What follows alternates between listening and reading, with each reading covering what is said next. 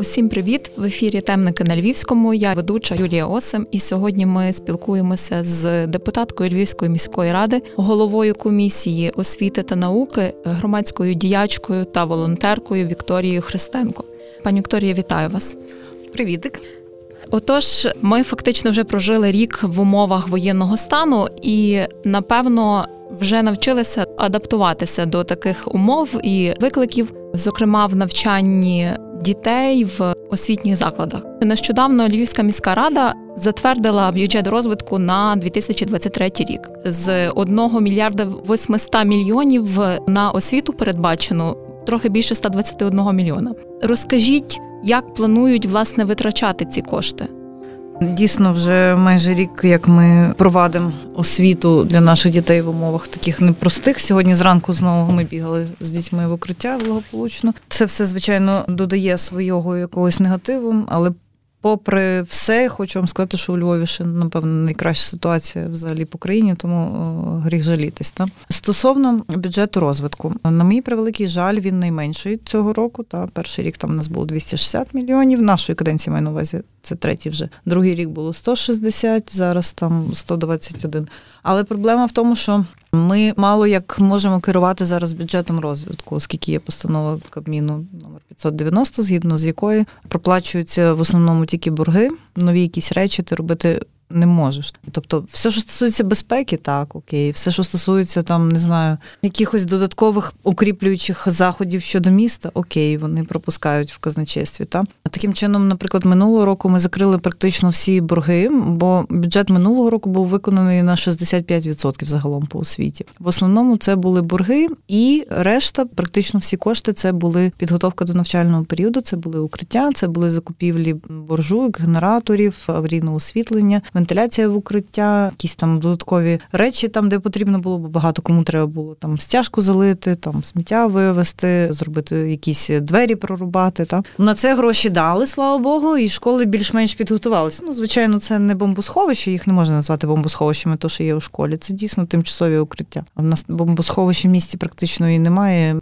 2-3 штуки нормальних, все решта. Це, на жаль, просто укриття. І це все, що ми змогли потратити в минулий рік. Та? Добре, що борги закрили, бо, знаєте, якось теж в війні людям, котрим міська рада боргує велику суму, теж не дуже, якби, добре перебувати з боргами. Проте на цей рік теж лишилися борги. В тому бюджеті на 121 там є 15 мільйонів, це є борги. А решта ми вирішили розподілити, якщо нам, звичайно, дасть, ну, ми ж мусимо мріяти, та? Ми всі сподіваємося, що весною буде великий контрнаступ, і ми переможемо дуже швидко, тому ми мусимо щось планувати. Ми запланували тільки ті об'єкти, котрі були розпочаті. Ми хочемо добивати, в хорошому сенсі, школу в Бреховичах, школу на Провесні. Це є такі основні дві речі, бо стояти просто отако багато-багато років, що все, знаєте, збудоване, недобудоване, нормально не законсервоване, не закрите, не опалюється взимку. Всі прекрасно розуміють, що робиться з будовою, якщо вона так довго стоїть. Вона починає потрохи руйнуватися. Відповідно, туди основні кошти. Потім дуже хочемо доробити стадіон 2-ї, 36-ї. Це дві школи, вони стоять поряд. Це район Володимира Великого, і там такий густонаселений спальний район, такий дуже густонаселений. І ті дві школи, вони мають в ремонті стадіони вже більше 5 років. Уявляєте собі, тобто вже є покоління початкової школи, яке виросло, ніколи не бавлячись на стадіоні. І це дуже-дуже прикро, насправді. Така сама картина в нас була з 43-ю, там майже все закінчили, слава Богу, минулого року встигли.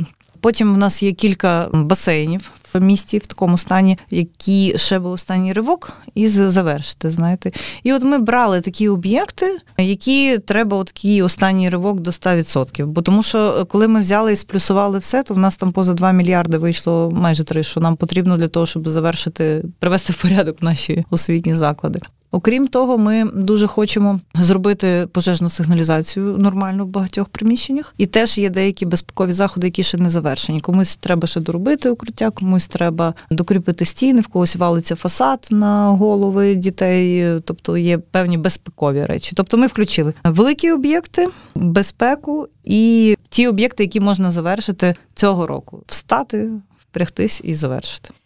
А чи вдасться, власне, школу, одну, іншу, стадіони? Наскільки вдасться максимально? Чи це буде завершення цього року, чи все-таки вони перенесуться на наступний рік?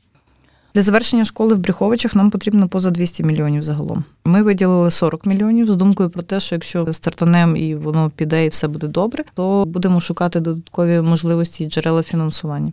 Питання, коли нам дозволять розпочати. Бюджет то ми проголосували, але це ж треба з усіма узгодити, що якщо ми зараз виведемо будівельників, уявляєте собі, та школа в Бреховичах, там майже 10 тисяч квадратних метрів. Туди треба вивести мурашник людей, яким треба згарантувати, що вони отримують зарплату. Хотілося б все завершити, але будемо говорити про це на різних щабелях влади, які можливості нам дадуть. Хочу, щоб ви мене правильно зрозуміли. Освіта дуже є важлива. Освіта, культура – це те, що не можна зупиняти ні під час війни, ніколи.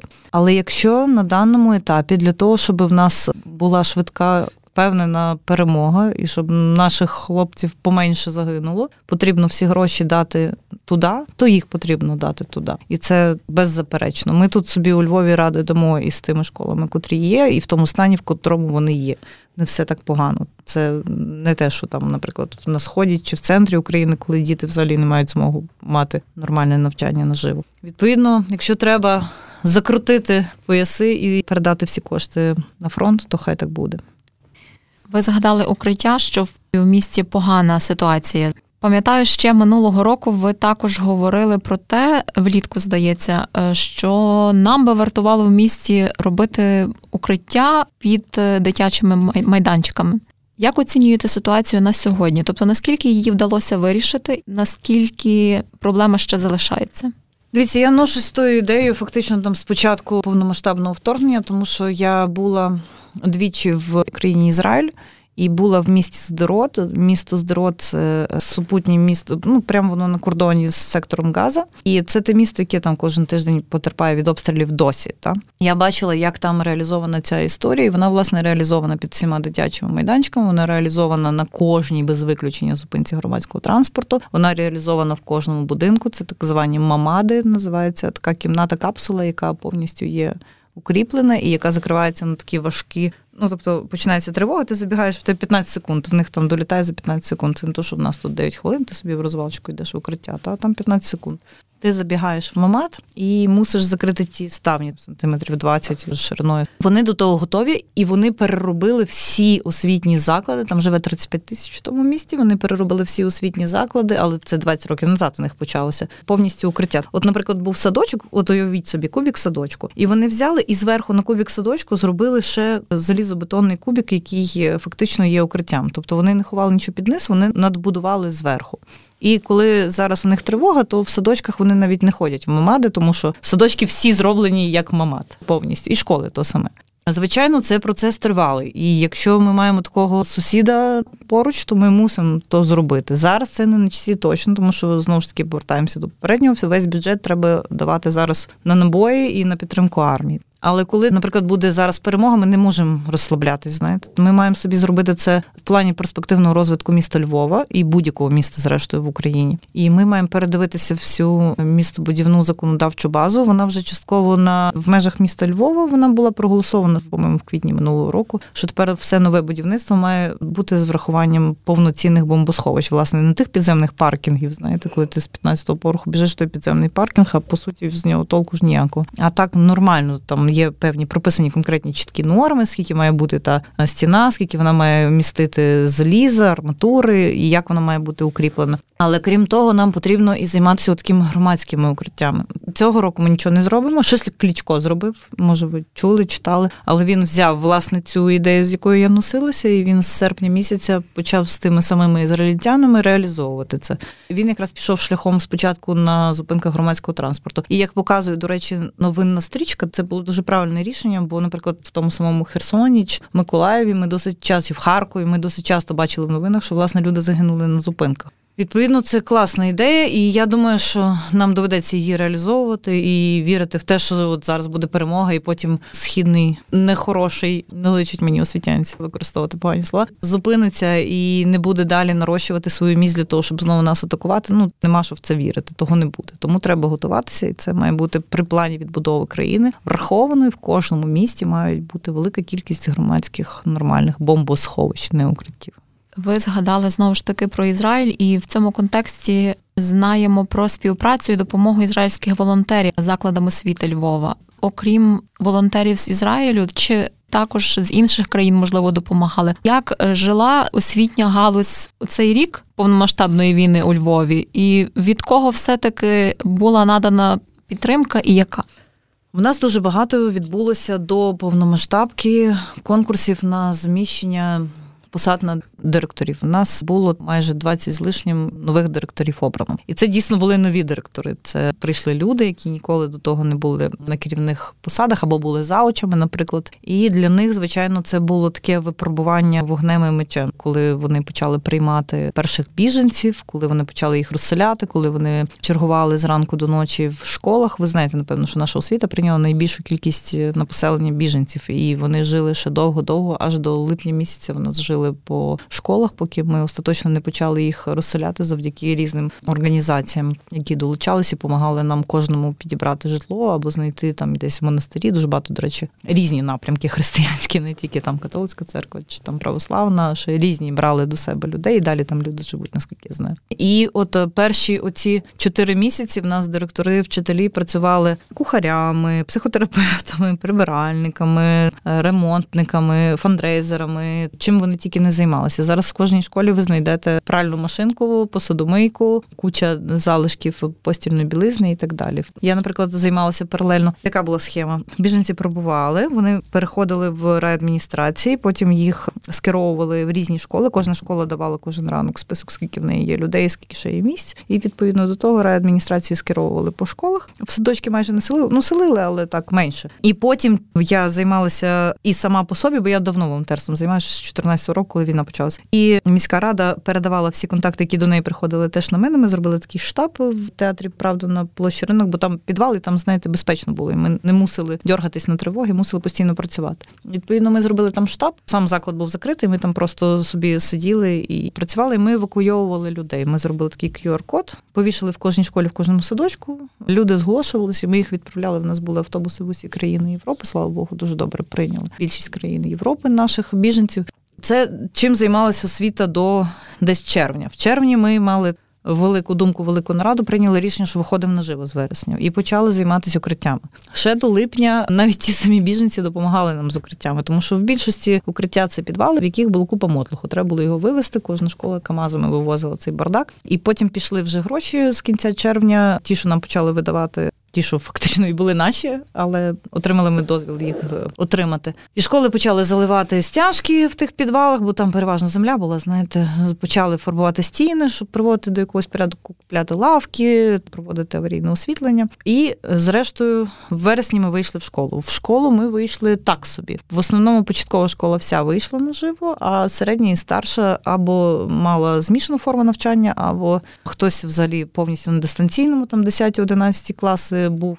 Але провчившися перші півроку, перший семестр, ми ще раз в багатьох школах переглянули ту ситуацію і збільшили кількість дітей, які виходять наживо. То на зараз у нас, є ще школи, де змішана форма навчання, але в основному всі постаралися вивести дітей на постійно. Є, наприклад, величезні школи, наприклад, Грону, які дітей вивели всіх зразу, бо спромоглися зробити таке укриття, що там всі поміщались. Тож питання тільки в величині укриття. І отак більш-менш працюємо. Я вам хочу сказати, що порівняно, якщо чесно, з ковідним роком, то ми працюємо набагато ефективніше. Ми набагато більше маємо дітей наживо, ми набагато більше з ними спілкуємося, ми набагато більше даємо їм освіти.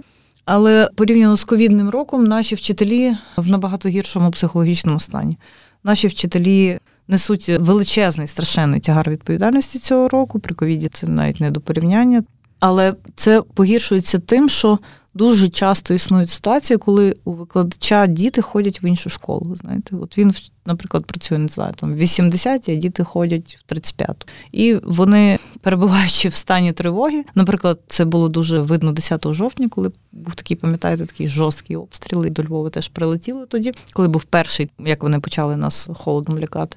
То вчителі дуже тривожно це переживають, і їм дуже важко. І я би хотіла закликати всіх батьків. У нас батьки переважно, знаєте, вони дуже люблять посварити нашу освіту, але я хочу вас закликати поставити себе на місце тої вчительки, в якої дитина в першому класі в іншій школі за, 3 кілометри від того місця, де вона працює, і вона йде з вашими дітьми в укриття, не йде, а біжить. Вона робить так, щоб вашим дітям в укритті не було тривожно, вона їх або вчить, або розважає, або вони грають ігри, або ще там щось, і весь час вона думає про свою дитину, яка далеко від неї, з іншою чужою тьотею. Не забувайте дякувати вчителям, особливо зараз, взагалі важкий період для всіх, не тільки для вчителів, він, в принципі, вітаміноз, зазвичай депресія на всіх нападає. То я дуже прошу всіх батьків, просто час від часу підійдіть до своєї вчительки або напишіть їй 2-3 приємних слова, підтримайте її, ввійдіть в її положення. І навіть якщо у вас є якісь там поточні до неї, ці претензії будуть завжди, це робочий стан, ми всі це прекрасно розуміємо. Але зараз трошки більше вчителі роблять для наших дітей, ніж раніше. Тому дякуйте їм, будь ласка. Якщо загалом порівняти воєнний рік з ковідними 2 роками перед тим, як би ви на сьогодні оцінили, скажімо, за 10-бальною шкалою рівень адаптації освітньої галузі Львова до тої ситуації, яку маємо на сьогодні, враховуючи якість і ефективність роботи? В ковід було значно гірше. В ковід, напевно, 5 з 10. Були школи, які просто параграфи скидали, і ніхто наживо не виходив. Багато, звичайно, вчителів намагалися створити дітям повноцінний робочий день, але все одно це робили далеко не всі, особливо то, що стосується середньої і старшої школи. А в меншій дуже важко було втримати увагу дітей. То цей рік по ефективності, напевно, 7-8 з 10. Він набагато кращий. Розумієте, така дивна історія. А ще мене в цій всій історії дивує, в нас є біженці у Львові багато. І багато батьків тих дітей не віддають дітей в школи. А чому? Різні причини. Комусь просто лінь водити дитину. Когось попросила вчителька з тамтої школи, котра є, бо якщо дитина запишеться в іншу школу, вчительки буде менше дітей, відповідно, може просто пропасти клас і можуть їй не платити зарплату. Але та вчителька в той самий час не може вести онлайн, тому що вона живе десь в центрі або на сході, і в неї зранку до ночі тривоги, нема світла, обстріли і так далі. І, відповідно, батьки мають довідку, що вона навчається онлайн, та дитина, а фактично дитина не йде в школу. Хоча ми ще в серпні прийняли таку програму, що ми всіх дітей внутрішньопереміщених осіб годуємо безкоштовно, і годуємо, видаємо безкоштовно книжки, навчаємо, але все одно не можемо їх достатньо мотивувати. Дехто боїться, що дитина не знає української мови. Це не є проблема. Були пару випадків, у нас всі про них знають, начитані в інтернеті, але це поодинокі випадки. Переважно діти дуже добре сприймають дітей, які втратили все, свою домівку і вимушені були переїхати. І навпаки, їх намагаються якось підтримувати і адаптовувати. Я знаю такі класи, де батьки скидалися, купляли таким дітям рюкзачки, канцтовари, і повно насправді є і набагато більше позитивних історій, але ми чомусь ніколи не говоримо про позитивні історії, а тільки загадуємо, коли щось погано відбувається. Відповідно, я знову ж таки завдяки вашому радіо, якщо слухають якісь внутрішньопереміщені особи, хочу звернутися. Віддайте нам, будь ласка, в нашу систему освіти своїх дітей. Дайте їм можливість бути інтегрованими. Вони живуть в нашому місті, вони вже львів'яни фактично.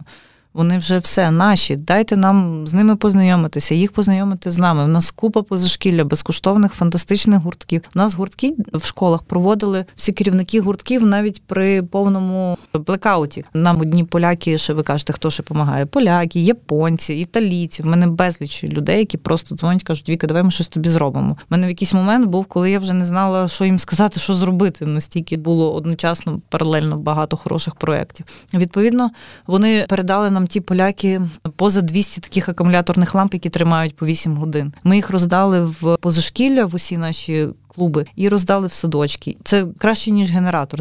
Поки є ті 4-5 годин світла, вони заряджаються, і потім тобі тримають, і тобі не треба ніякий бензин купляти, нікуди їздити. Це набагато було прикольніше. Вони такі досить великі, такі 30x30, і вони світло дають дуже хороше, діодне, яке довго-довго тримається. Відповідно, дорогі батьки, які вимушено живуть у Львові, думаю, що ви вже не вимушено, а ви вже потрошки починаєте теж любити це місто. Віддайте нам, будь ласка, дітей, ми про них подбаємо, ми їх нагодуємо, ми їх будемо любити, ми їх будемо навчати, вони будуть соціалізовані, ми їм обов'язково допоможемо. Віддавайте навіть зараз, що є ціла чверть і трошки дітям побути в нормальному середовищі. До закінчення цього року буде початок нового навчального року. Які зараз основні такі виклики, з якими все-таки зіштовхується місто? Ви знаєте, я от як таких викликів вже і не можу перелічити. Ми якби до всього готові. Можу перелічити то класне, що стається в місті. В місті є новий керівник управління освіти, там який трошки більше, ніж півроку. І він повернув міжшкільні спортивні ліги. Боже, ну це такий кайф, коли діти змагаються в волейбол, футбол, баскетбол. Я з часів, як я школу закінчувала, не пам'ятаю такого в нас в місті. Потім, наприклад, він відновив, то не тільки він, там ціла команда в управлінні освіти працює, так теж не можна говорити. Відновили квізи міжшкільні. Діти їздять один до одного в школу, грають в квізи, по 6 дітей в команді, по 10 команд, брейн-рінг фактично. І це дуже захоплює. А це ж, ви собі уявляєте, наскільки це цікавіше вчитись через брейн-рінг, ніж сидіти за партою. Ну це просто супер. Потім в нас початкова школа почала гуляти, того не було ніколи. У нас кількість цього року шкіл повного дня, це коли діти там до 4 години в школі, і це не як група продовженого дня, а як повноцінне розподілення навантаження зранку до 4 з довгою прогулянкою, для того, щоб діти могли спокійно вчитися в нормальному темпі, а не 6 уроків підряд по 45 хвилин. І в нас таких шкіл було 12, зараз 21.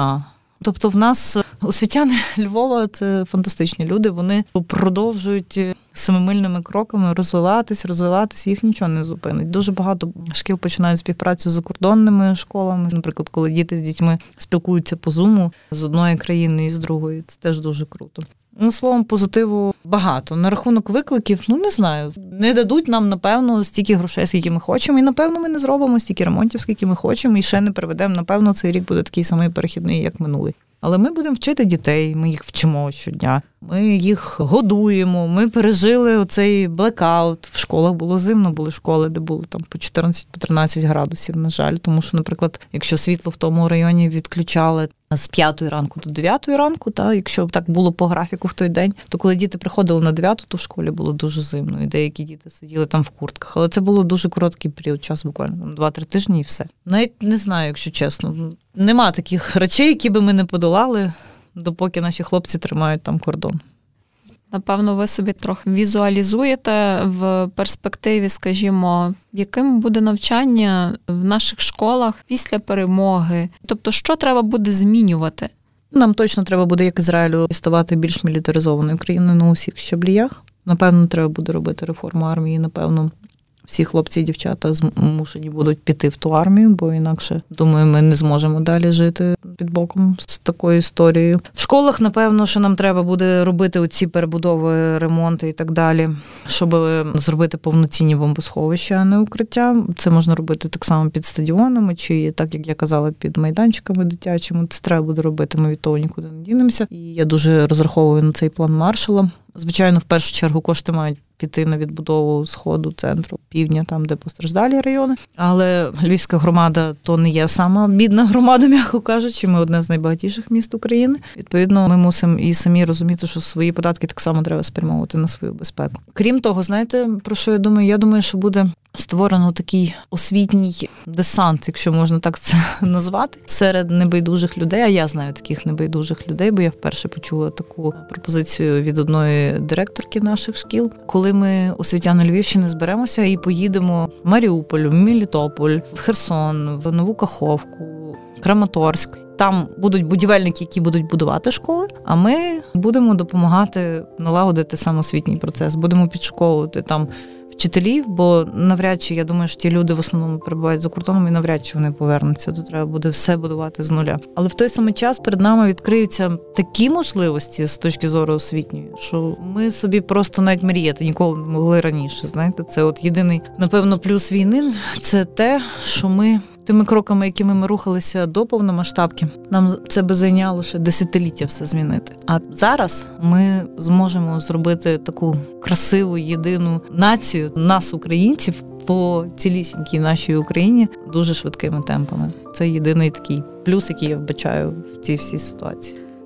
Вікторія, я дякую вам за розмову. Дякую. Нагадаю, ми сьогодні спілкувалися про освіту у Львові в умовах війни. І говорили з депутаткою Львівської міської ради, головою комісії освіти та науки, волонтеркою, громадською діячкою Вікторією Христенко. Почуємося з вами у наступному ефірі.